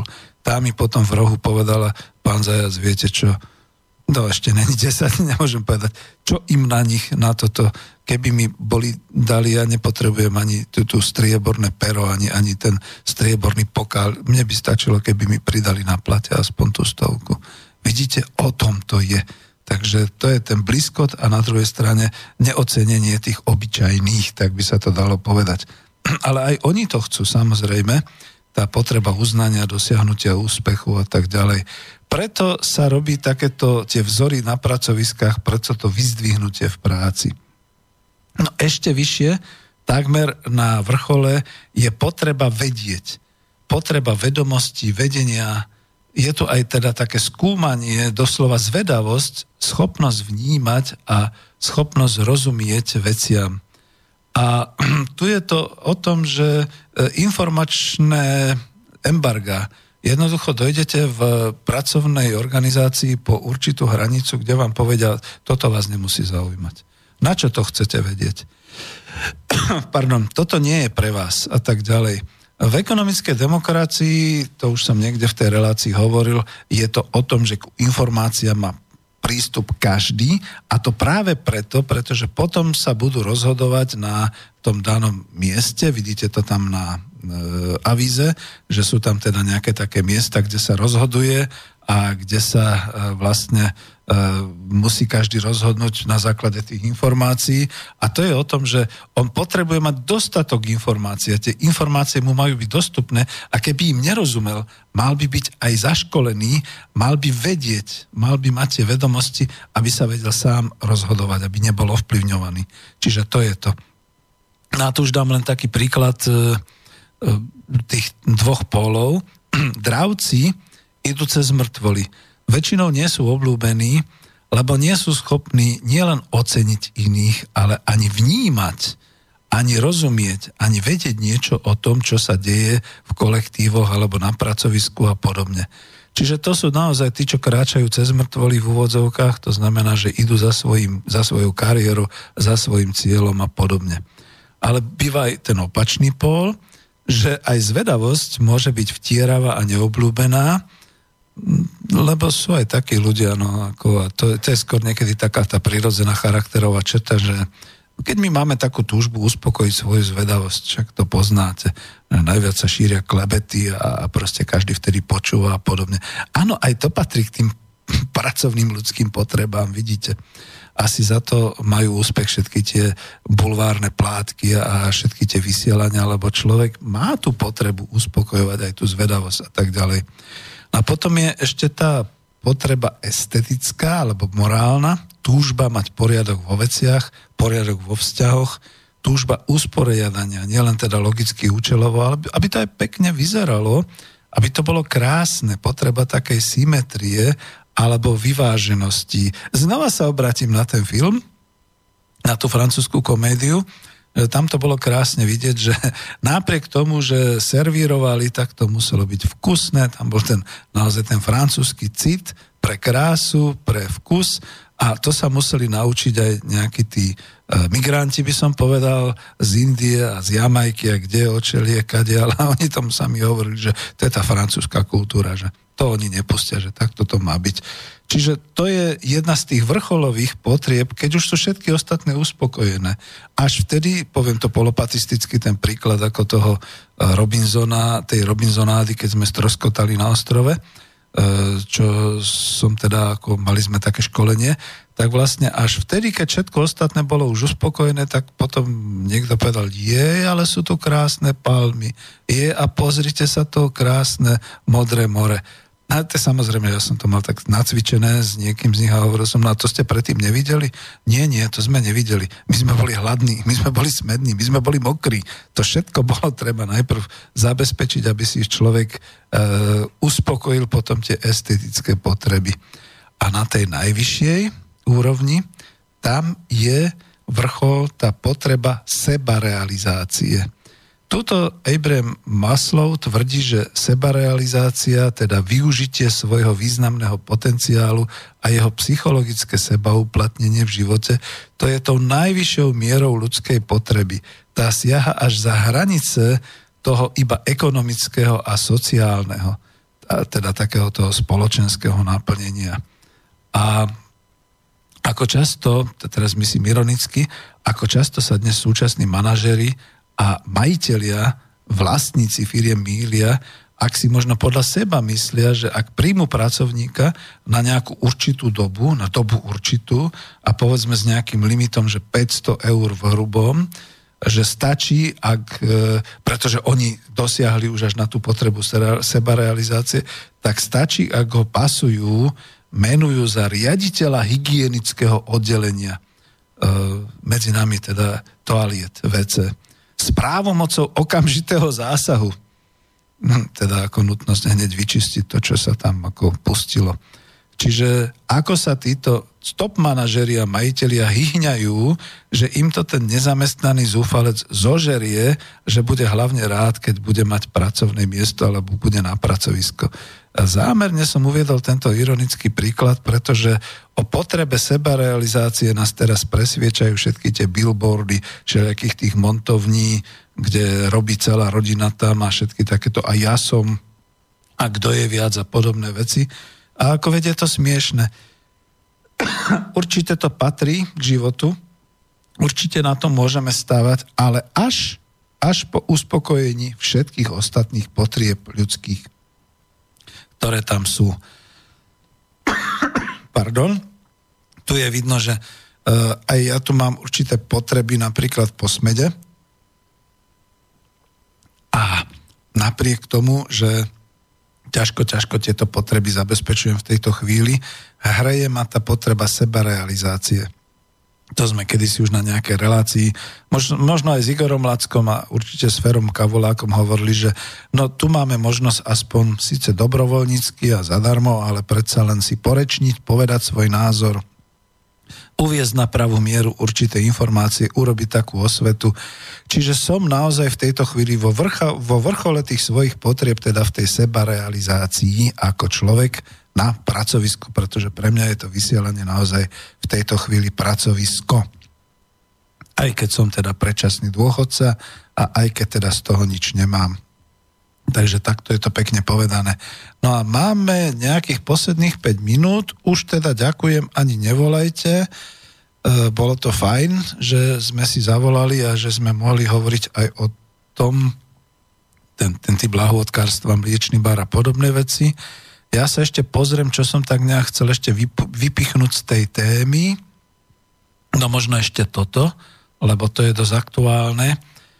Je to článoček, ale to mi neuveríte, že tento článok vyšiel v tlačovej agentúre Slovenskej republiky 10. decembra roku 2001. A počúvajte. Mníchov 10. decembra.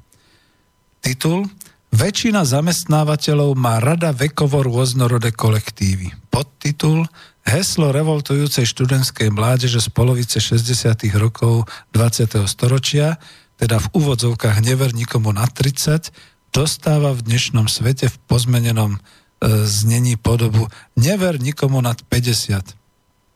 Akýsi osudový nádych a týka sa vraj polovice nemeckých podnikov.